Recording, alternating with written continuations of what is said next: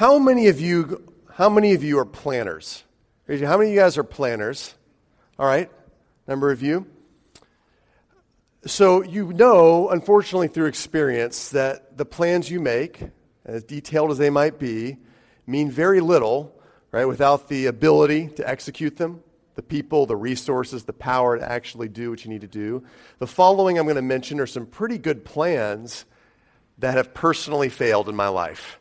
All right, here's a few of them. Uh, a Red Rider wagon that I uh, purchased for my oldest son. We purchased for our oldest son. I read the manual, laid out all the parts and the pieces in order of assembly, laid it all out on the carpet, read all the instructions, was ready to go, but the package was missing the tool necessary for assembly.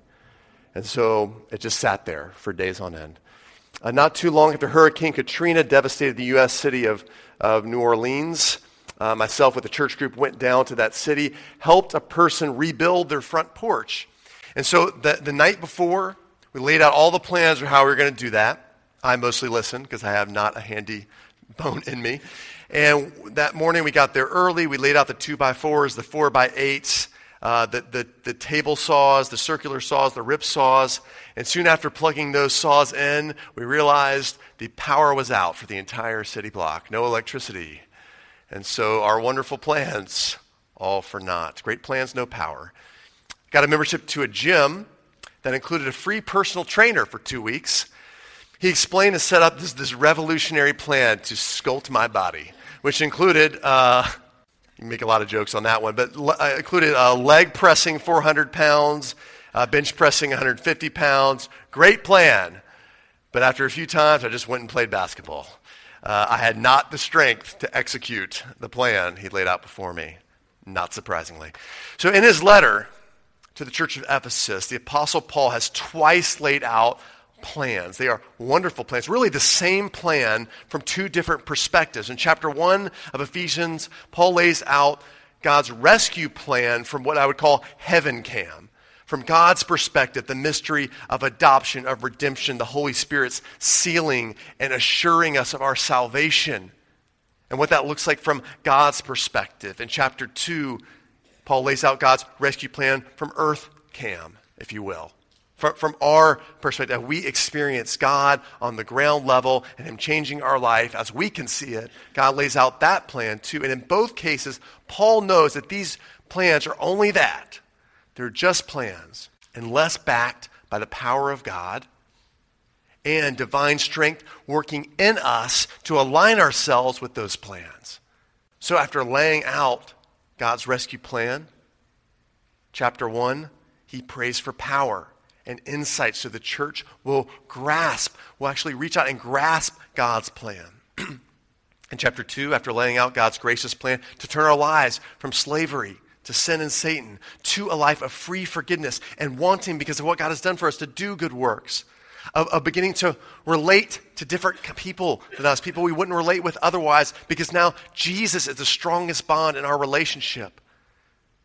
To, to repenting for, from prejudice so we might relate with people different than us. And so that's the way God builds his church with unlikely friends. And this is a wonderful rescue and building plan for God and his church. But after laying out this plan, Paul knows what we've known. He feels what we felt. And that is sometimes after church on a Sunday morning, that writing, that preaching, that teaching is only just talk. We felt that before, haven't we?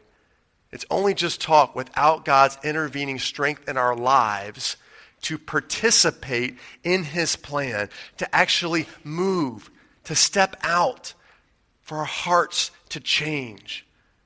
And so, again, after laying out this plan, Paul prays. He preaches and then he prays. It's an entirely sensible plan, really, and yet so easy for any church, including ours, to miss. Think about it. Three weeks ago, preached on relating to people different than you. Two weeks ago, acknowledging and then repenting of, of prejudice of, of all different kinds that, that might still lurk in our hearts. Last week, preaching on reaching out to our neighbor about God's rescue plan.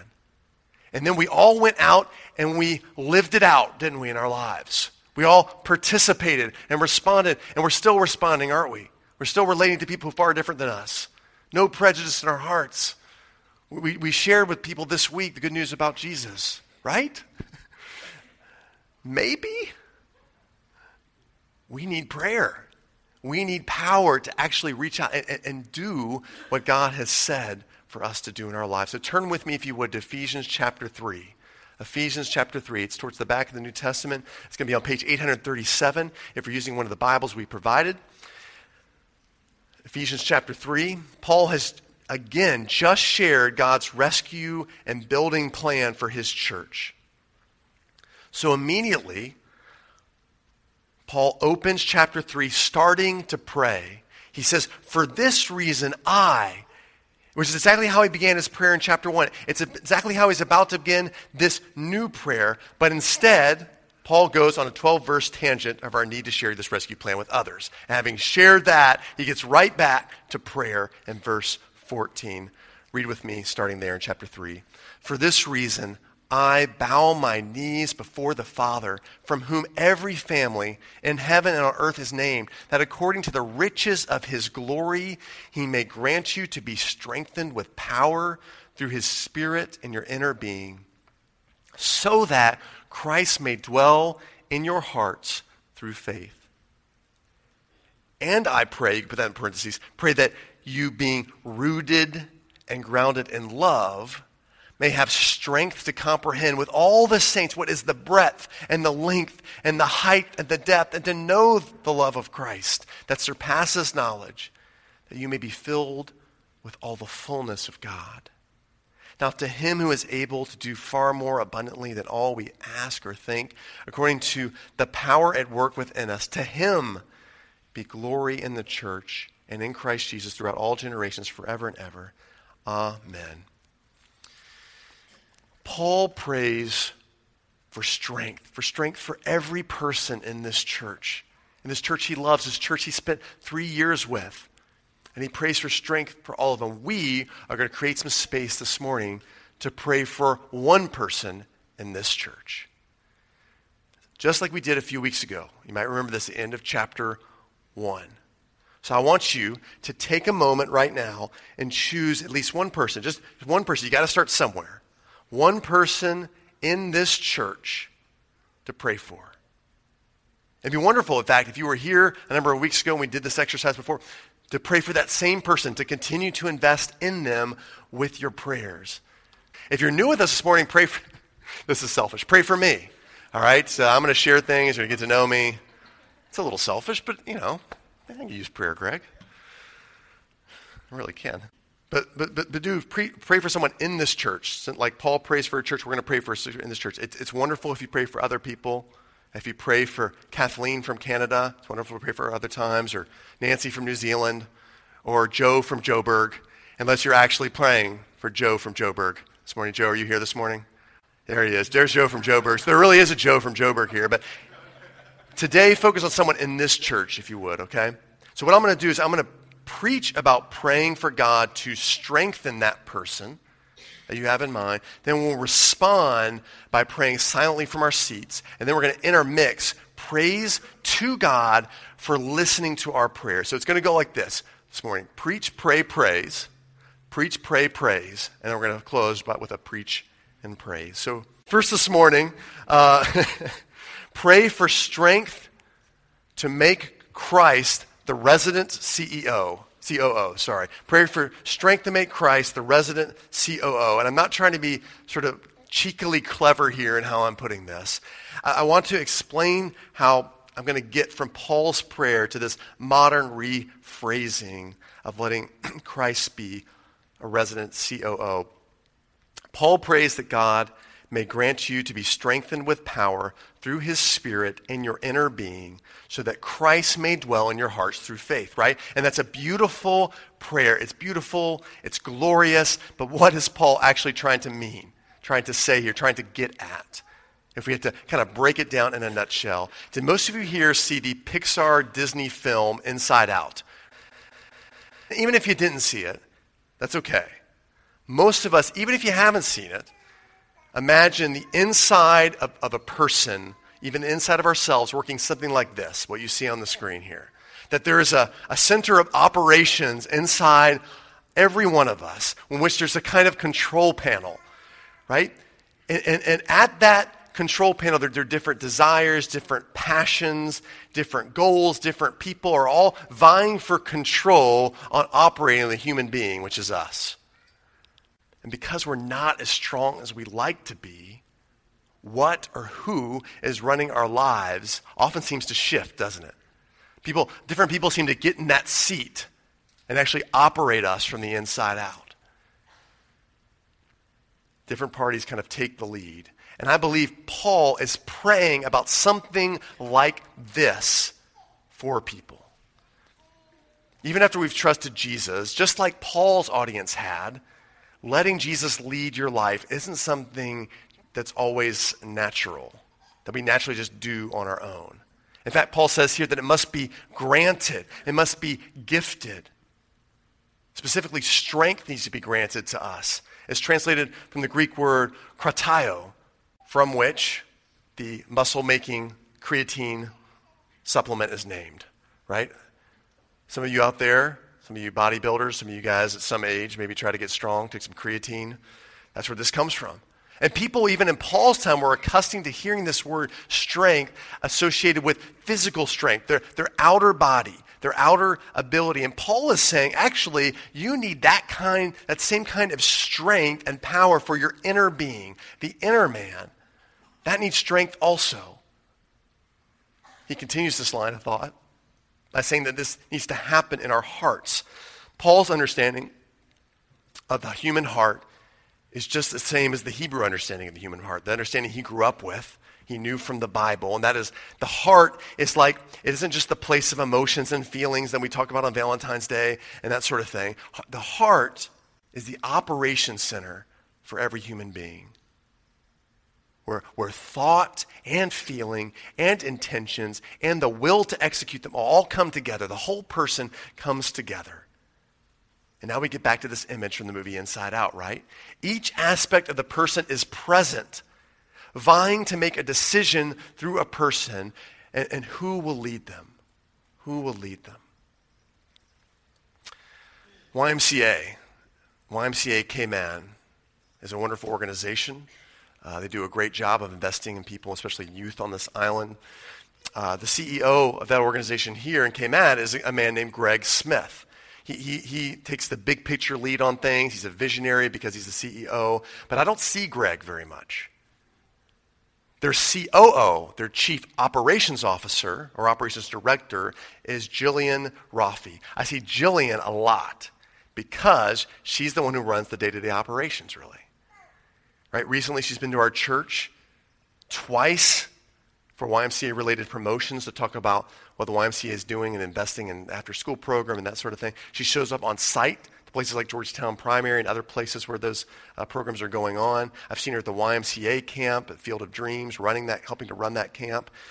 I see her uh, everywhere. In her own words, she says she, she eats, she sleeps, or sorry, she eats, she drinks, she sleeps YMCA.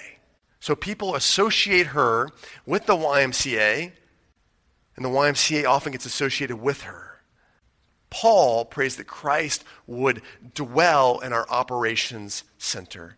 And doing this, he uses a unique word for dwell, which means to, to settle down. So imagine someone living, even, even sleeping where they work, such that their total familiarity with their surroundings makes it natural for them to, to lead the day to day operations. It's like they, they're, they're going to work, and then they, they're such maybe even you might think of workaholic, they have a cot with them.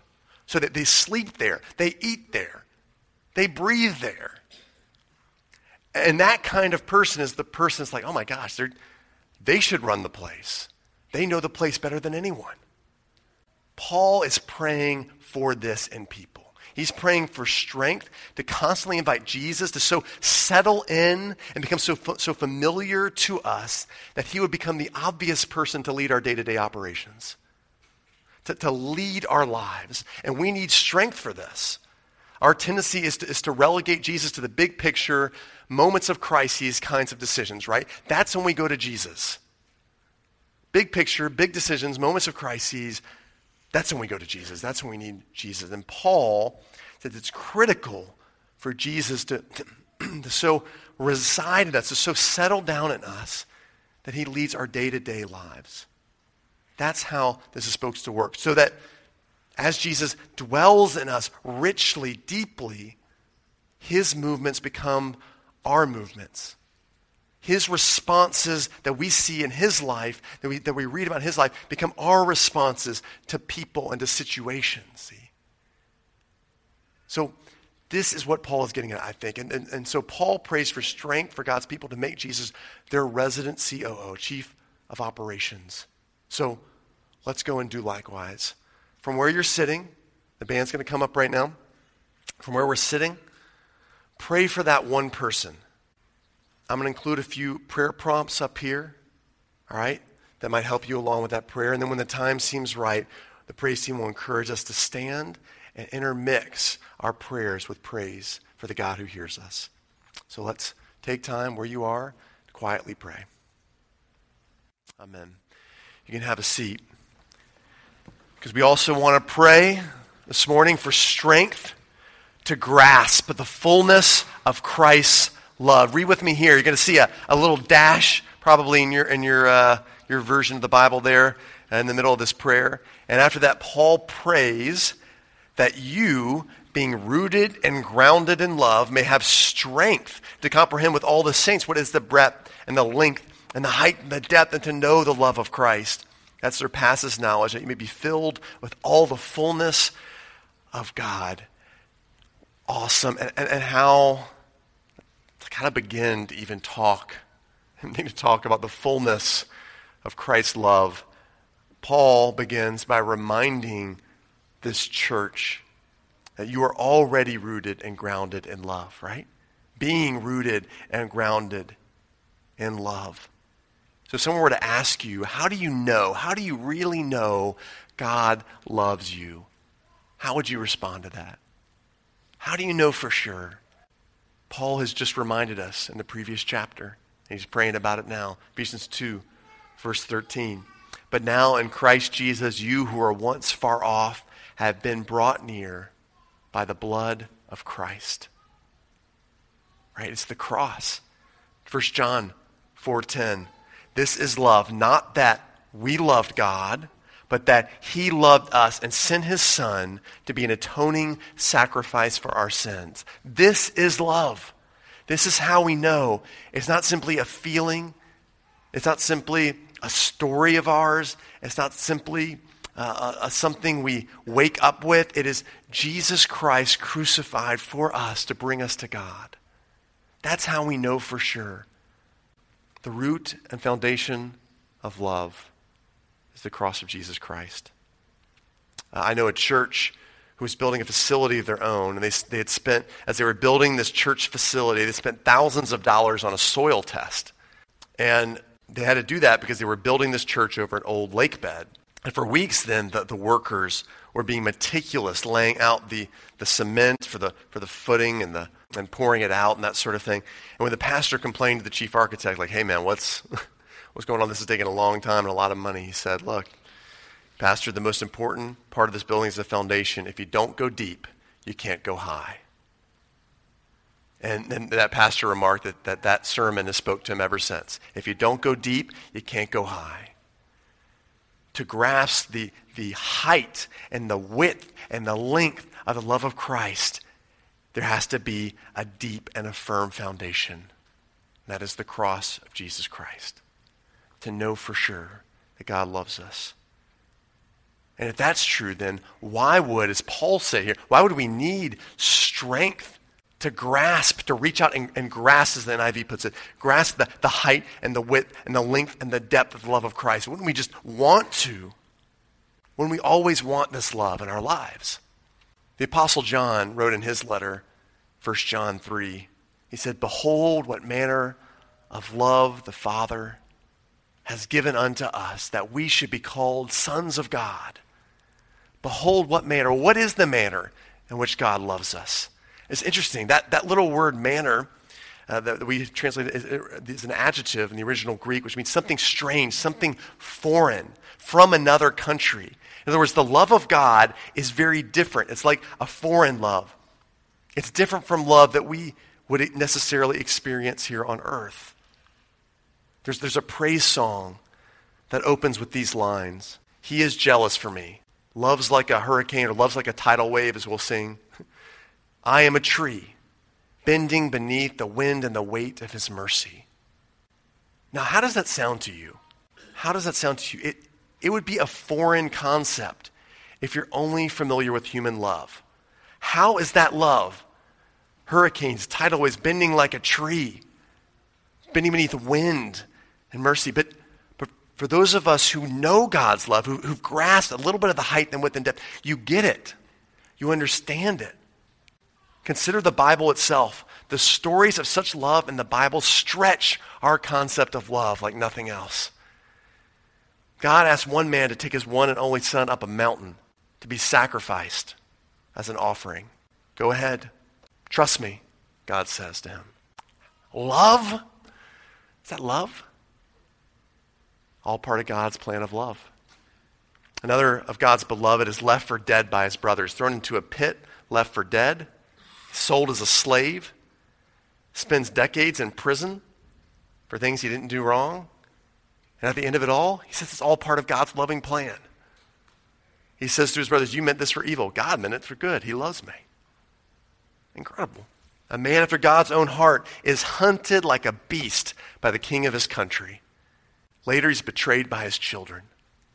Simultaneously, I'm also describing the father of many nations, a deliverer of his people, a king whose throne would be established forever because the width and length and the depth and the height of God's love stretches us beyond what we see as love in our lives. Remember Paul, he is writing this about such love from a prison cell. Would you do that? Would I do that? It stretches our understanding of God's love, doesn't it? So we need strength for sure to grasp this. We need strength to both stomach and celebrate Christ's surpassing love. Because Christ's love will, will cause us to cry in both pain and joy. His love reveals as well as heals, and we need strength to grasp that, to take hold of that in our lives. So Paul prays for such strength for this church to grasp the fullness of Christ's love. We're going to go and do likewise. From where you're sitting, again, we're going to pray for that one person. Behind me are going to be some prayer prompts for you. And then in a few minutes, again, the praise team will lead us in praise to thank God for listening to our prayers. So we might be filled to the measure of all the fullness of God. We ask this in Jesus' name. Amen. That word, amen, is something that I think we've become so accustomed to saying in, in settings like this, maybe around a meal, saying prayers with our kids at the end of a night. I fear we've forgotten what we're actually saying when we say it. Is it just a ritual? Amen roughly translates, so be it. The closest experience to which I can compare it to is like a moment when you labor and articulate something you really believe in, and then you go and you present that, you submit it to uh, whether it be a parent if you're a kid, or, or a professor if you're a student, or a superior and you hand, you hand it over to them. As you hand over what, what you believe in so passionately, you also acknowledge, I've done what I can. It's in your hands now. It's in your hands now. And in declaring amen, we both, we rest both in our prayer and in God's strength. And God's strength. Read with me verses 20 through 21. This is what we see Paul do. Now to him who is able to do far more abundantly than all that we ask or think. Notice, Paul doesn't say, don't ask for it. Don't act like we shouldn't ask for it. No, God delights in the asking. It's often through the asking that God does more than we think. But anyway, now to him who is able to do far more abundantly than all that we ask or think, according to the power at work within us, to him be the glory in the church and in Christ Jesus throughout all generations, forever and ever. Amen. So Paul has prayed, he's articulated something. He believes it's God's will, that God would want to will, want to do in the lives of all these individuals, all these friends whom he loves in this church. And Paul trusts God, doesn't want his words that he's been preaching about in chapters 1 and 2 to fall on deaf ears about his rescue plan. He trusts God, wants to do something about it. He trusts God wants to strengthen these people to make Jesus richly dwell within them, settle into their hearts, become that chief operating officer in their lives. He trusts God wants to strengthen them to further grasp the fullness of his love. And God loves the asking, and Paul rests in that. But he also rests in the God who's able to unfold abundantly more than we can ask, more than we can think, more than we can even imagine in our lives. Paul rests in that God, this God. This past week, I had a milestone. I received my first ever, uh, back in your day, I was sitting with a friend over lunch who asked me, back in your day, was it common for couples to get married at a young age? And it was the first, I, my kids have done it before. Back in your, day. they say things like, that's so 80s and old school, that's so old gen, things like that. First time an adult sat across from me and said to me, Back in your day, and I have to say, like, I, I, literally spit some of the water out of my mouth as I said that. I laughed. I don't think he knew why I was laughing, which made it even funnier, of course. Um, so I've, now that I've embraced this, I'm going to tell you a back in my day story. Back in my day, we got basic information about subjects from all around the world through something called an encyclopedia. The last bit of that, the last two syllables, pedia, three syllables, may sound familiar from Wikipedia, but there was something before that that it's based on. At a young age, my parents put in my room something called the Encyclopedia Britannica, and their goal was to provide me the basic necessities of knowledge in life. Either that or they had nowhere else to put those encyclopedias. Possibly more likely. But I like to think their goal was to provide me basic necessities. Some of my favorite articles, I would actually I actually read through these. I didn't have many friends. Uh, I would read through these, and my favorite articles had inserts in them. And there was a section on birds, and you read, you would see the, the sort of basic structure of a bird and how it took flight, and it was super cool. And there was another one on the human body, a skeleton that names you know all the major bones, and I loved it. So I was learning all the all the basics of these things. And one day my mom saw me uh, looking at these inserts, and she pointed out that as I looked through them, a lot of them had seals at the end of them, like, like stickered seals. And she, she actually said, You can break the seals, Ryan. So I, I broke the seals, and the insert unfolded, you know, like eight inches out, 16 inches out, 24 inches out. It would go, it would go, it would go, front and back. And all of a sudden, my eyes were open to not only just birds and their structure, but exotic birds from all over the world and the muscular system in the body, and the exo, exoskeleton of the body. And my mind was opened up to all these new realities. And God is doing this, guys, in our lives all the time. He longs to grant to us and to those for whom we pray exactly what we need for salvation and for living, but He's also so strong to unfold for us far more abundantly than we imagine or we think. And that is a wonderful truth to rest in. As you pray for yourself, as you pray for someone here that you love, you can rest in the fact that you prayed, but even more so in God's strength. So, having done that together, having prayed, let's rest together in God's strength and celebrate the one who's able to do far more abundantly than we can ask or even think. So, let's stand together and praise him again. Let's sing to him, our God.